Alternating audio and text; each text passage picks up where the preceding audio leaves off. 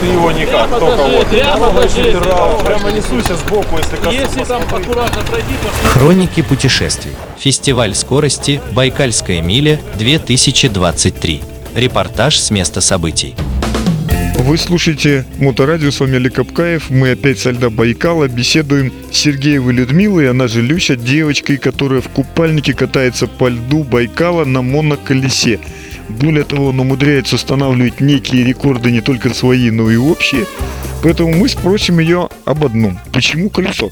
Колесо компактно, колесо максимально удобно, колесо максимально проходимо, а, колесо максимально дальнобойное из э, электровозможных штук, что есть на рынке. Из-за этого колесо.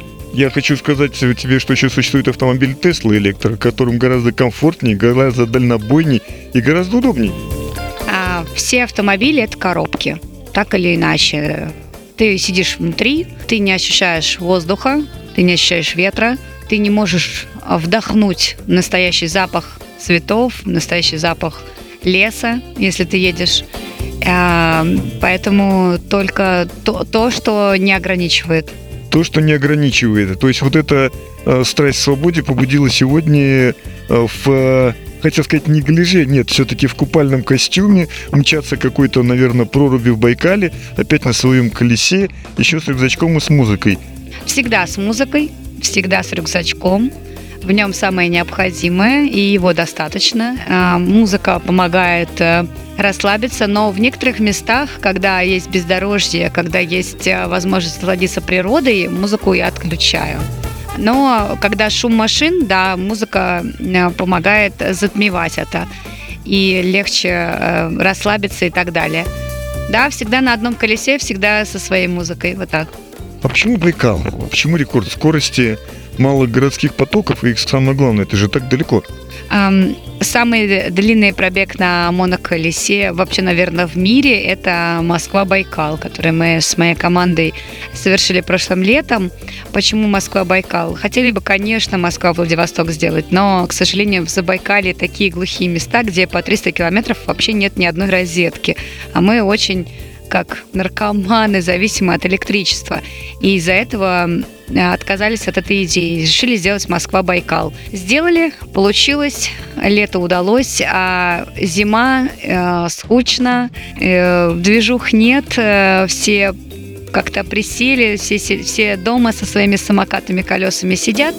А тут Байкальская миля. Познакомились э, с Димой Хитровым. Он пригласил нас поучаствовать. Э, команда рассыпалась все по своим причинам. Здоровье, семья и так далее. Осталась одна, но решила рискнуть и приехать, э, попробовать для затравочки остальным электросподвижникам сделать рекорд. Пускай приедут и побьют. Ну, оправдались надежды? Более чем. Если вчера просто было страшно даже 20 км в час ехать по льду. Сегодня уже больше 50 км в час удалось сделать. А, это подняло настроение. Завтра, надеюсь, ближе к 60 уже проехать.